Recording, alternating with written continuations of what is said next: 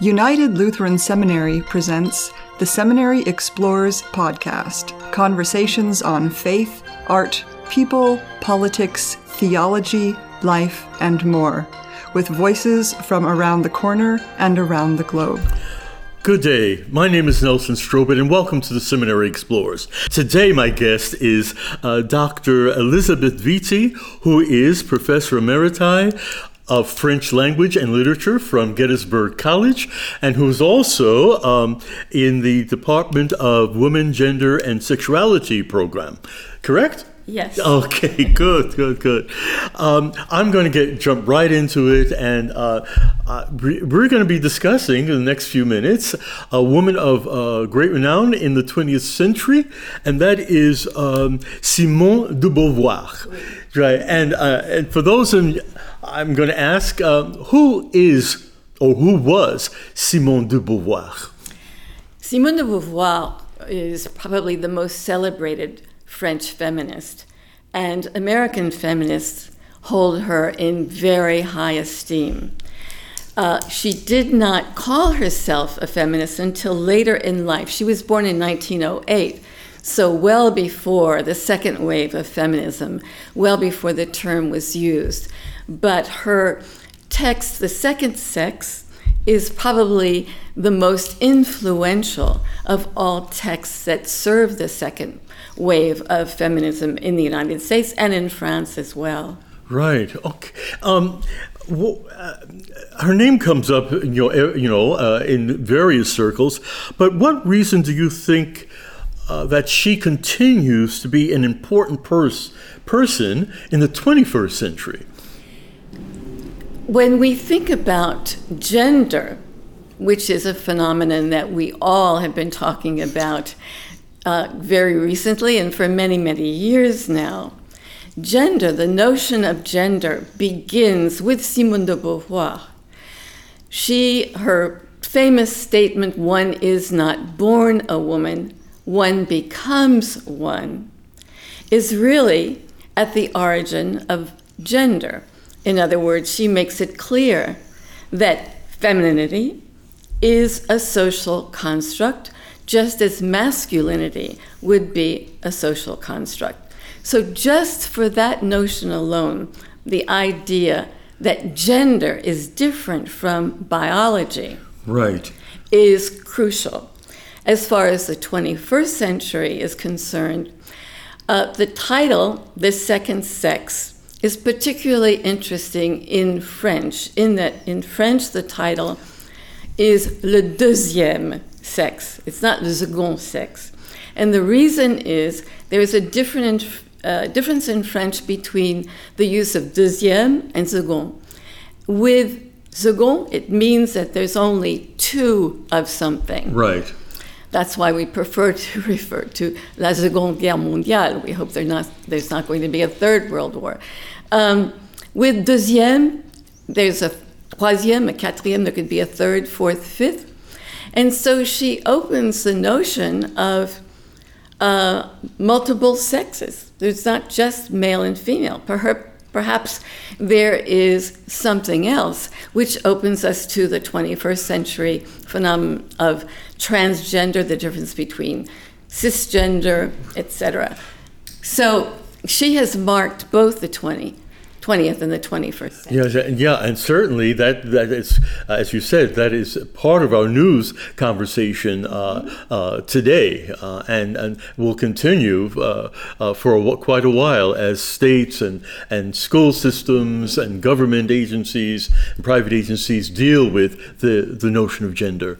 Well, I think it's. I, I had to fill out a form uh, for an x ray recently, and it asks your gender at birth and your gender now. Oh. Yes.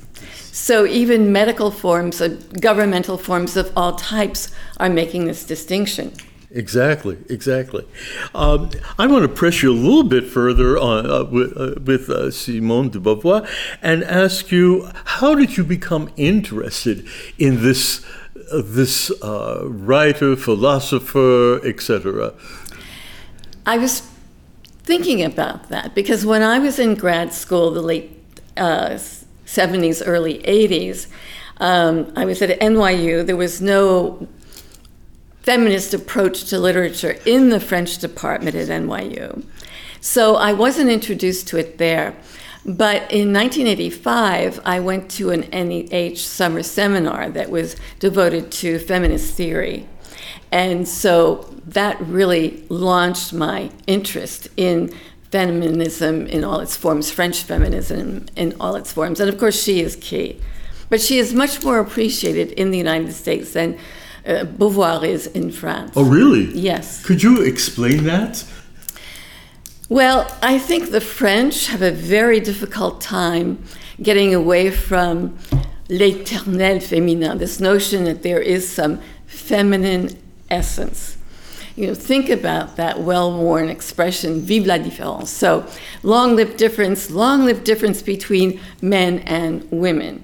So, just as I always think about how Americans have a difficult time with uh, weapons and um, trying to get away from guns, we always think that the latest tragedy is going to somehow move uh, our attitudes in America towards guns. The same is true in France with sexual harassment, with the relationship between men and women. So, um, Beauvoir has simply not had the impact in France as she has in the US. And it could be just the fact that she is French and the French don't appreciate her the way she may they may appreciate someone from another. Right, exactly. Exactly. For example, there was no effort to save her apartment after she died, the, uh, her adopted daughter, Sylvie Le Bon de Beauvoir, didn't think about saving it. Um, those of us who admire her would love to have visited. I mean, there's so many places in Paris that are monuments classés. Yeah, right. Because of so and so lived there, but uh, she was not treated in the same way. Okay. There are two moments in, or two places in, in Paris where she is uh, recognized La Passerelle, that goes over the Seine by the new Bibliothèque Nationale, mm-hmm. and then um, Boulevard Saint Germain, right in front of um, Le Café aux Deux Magots, oui. there is a street sign Sartre Beauvoir. Oh, okay. Yeah, it's it's interesting the difference in how we treat uh, uh, intellectuals. Uh, in in in, in uh, our countries, the United States or in France or in Europe in general. Um, for those in our listening audience who who might be curious about finding out more about uh, this personality, um, where where would you suggest that they begin? Um, well, of course, her favorite book, and the most well known, is The Second Sex. She was, as I said, that was her favorite book. Now, um, I don't necessarily suggest that you read the entirety, but certainly read the introduction to The Second Sex because it reflects the um, lens through which she's going to be looking at the role of women in society. That is existentialism. She makes that very clear in, in the introduction. Mm-hmm. And also, what would be particularly fascinating to Americans is it reflects her first visit to the United States in 1947. So, in the introduction to the second sex, she frequently refers to African Americans, but she refers to them as Negroes, which right. was the word used at the time, and also Jews, because Nelson Algren, Jewish writer, was her lover. And yes, and oh. they remained lovers for many, many, many years. So she compares women, the way they are treated, to the way African Americans are and the way Jews are. Okay. So for Americans, it's particularly interesting from that perspective. Exactly, and certainly uh, both groups continue uh, to to. Um, deal with the struggle Absolutely. of identity uh, in these United States, and again, she's very sensitive to that. I, I find that interesting yes. about her, about her life. Yes. Um, the other thing, one thing that puzzles me, and, and perhaps you might uh, have some idea, um, she abandoned her uh, Roman Catholic religious tradition uh, as a teenager. Um, particularly, um, she was very critical as a teenager of the prescribed bourgeois Catholic role of woman mm-hmm. as, as, she saw it. Um, but um, I'm thinking she didn't totally did she really totally abandon that role in connection with her relationship with Jean Paul Sartre? I, I, I just wonder whether. Well.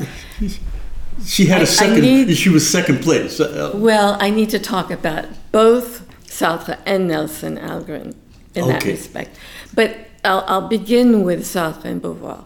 Um, first of all, she said as a teenager, she did not want to live her life um, with a particular um, code in mind except her own. So she said she would not follow the church, she would never marry, nor would she ever have a child. And actually, Sartre did at one point ask her to marry him. Oh, and she, he did, but she thought it was just for form and she, she refused it. But when she first met him, she said, For the first time, I have met somebody who is more intelligent than I am. Yes. Wow. Yes. okay. Yes, yes. And when they graduated from the Sorbonne, um, they both were brilliant in uh, their agrégation, in their oral exams, and it was a difficult decision whether she was number one in the class or whether he was. But the fact that he was from l'École Normale Supérieure, right. from grande école, one of the Ivy Leagues of France, if you will, exactly, gave him the little extra push. Oh, okay. Yes, but um, in their relationship, which was a lifelong relationship, they knew that as far as love interest was concerned, there'd be many other people. That their relationship, in fact, she said Sartre was not a particularly good lover. Um, she felt that Algren was really the well, she had many, many lovers, but probably Nelson Algren, more than any of the other lovers, was most important in her life. In fact, when she was buried, she was buried wearing a ring that Nelson Algren had given her, and she had never taken it off. So Sartre was always her intellectual mate. No one ever took that place. That was his his Interesting. alone. And so they had this open relationship. Oh, absolutely, both of them. Um, there was no jealousy. Well, I don't know. Maybe there was some jealousy involved from time to time. She was only human, as was he. But that was the agreement. And uh, uh, when I when I hear that, I'm mm-hmm. thinking about uh, the '60s in the United States, where things were opening up, you know, mm-hmm. uh, and uh, but they were doing this decades before. Yes, yes. Now um, with Nelson Algren, there you find a more traditional role for Beauvoir. Oh, really? And, oh, yes. It can be quite breathtaking if you read the letters that they wrote to one another. Um, and she said things in her letters such as, I'll mop the floor for you, I'll cook for you, I'll be your wife forever. Yes, yes. Which, which again, for me, reverts back to her um, days uh, uh, as a believer, you know, and the, and the bourgeois role that I guess her parents had expected her to take. Well, her mother was a very devout Catholic, her father was not. Nonetheless, they were both very conservative. And uh, for example, he never wanted her to read Colette because he felt that Colette was much too, um, much too much of a free thinker, and her women were not role models that he wanted Beauvoir to uh, discover. So. But Colette, by the way, is cited in The Second Sex more than any other writer. Oh. Yes. Beauvoir felt that Colette really captured better than anyone else female experience. Oh, yes. Indeed. And, you know, uh, people have asked me when I talk about her relationship with Algren, are you disappointed in her? when you read her love letters. And I'm not, because no one is a monolith, and no one who calls herself a feminist can adhere to that very strict role. Right, right. 24 hours a day throughout a lifetime. She was just very much in love. Okay. Uh, um, uh, you've mentioned several times um, feminism, mm-hmm. and, and, you mentioned uh, that she did not call herself uh, uh, a feminist. Uh, even though uh, you know uh, the second sex was uh, written in 1949, mm-hmm. and it wasn't until later that she adapted or identified as a uh, as a feminist. Uh, could you?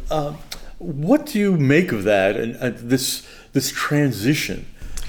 Well, you know, when she wrote the second sex, she just simply wanted to explore the role of women in society. She spent three years researching it. She read everything she could get her hands on um, with regard to women. Now, you also have to remember that French women didn't get the vote until 1944. So um, it was a very different society from American society in that respect. And also, um, feminism wasn't a term used when the second sex came right. out. So it wasn't until her role as activist that she began to use that role because she clearly knew that she was part of the feminist movement. So she signed a manifesto mm-hmm. uh, saying that she had had an abortion when French women were uh, protesting to get legal abortion in France, which they did in 1975. They were also protesting for uh, birth control because they didn't have access to birth control until 1967. Oh, yeah. So you can see it was a different, a different time, a different era mm-hmm, uh, in and, France. And, and, in some sense, she uh, spearheaded or or was very influential in the changes that took place Absolutely. you know throughout the country absolutely and so she when women were out on the streets um, protesting X, Y, and Z. She was out there with them, and but that didn't happen until much later in her life. Remember, she was born in 1908 and died in 1986, so she was, um, you know, in her 60s, 70s when the feminist movement in, in France was taking place. Um, as you uh, reflect on her life and your research uh, on, on, on, her work, um, what do you feel is Simone de Beauvoir's, uh, Beauvoir's uh, legacy? Again, I have to come back to the notion of gender. We can't get away from it. And to think that she is the one who launched that discussion with her famous sentence. Yes. And by the way, that sentence doesn't appear until about midway through the first volume of The Second Sex because it's in the section devoted to childhood. So she begins by pointing out that no female is born a woman. It's a social construct that is imposed on her. And in fact, one of the reasons that I loved Annie Ernaux was that she made that social constraint very clear in her novels. Very clear. Okay. And she cites Beauvoir. For example, in The Frozen Woman, La Femme Gelée, she cites Beauvoir and the impact Beauvoir had on her when she was a university student in the 60s. So you see, it really is until the 60s, at the earliest, that the second sex is beginning to have a real impact in right. France. And in the States as well, because the uh, translation didn't come out until 53, 1953. So I, we can't get away from the second sex. I mean, as far as other, I mean, she wrote so many things. She was obviously a philosopher, so she wrote essays uh, that had a philosophical bent, political essays, memoirs. She wrote one play. Um, so she was, I mean, she wrote all the time. I mean, she wrote about her own life all the time. So um, she wrote a book about old age, which I have on my shelf and I've not read yet. I'm putting it off. Um, she wrote uh, La Cérémonie des Adieux. She wrote about, this was about the last 10 li- uh, years of Sartre's life. And she did not spare him at all. She described in vivid detail all of the unfortunate aspects of growing old. Her, she was a wonderful novelist. I mean, um, she came to stay is the English translation of L'Invitée, um, a novel in which she discusses the relationship that she and Sartre had with their students. They would always choose a female student to be part of their relationship, and it was called Le Trio, the trio. Oh, okay. The novel that won the French equivalent of the Pulitzer, uh, the Goncourt, she won that for The Mandarins, which is a roman à clé about her relationship with Sartre and Albert Camus, and Nelson Algren as well.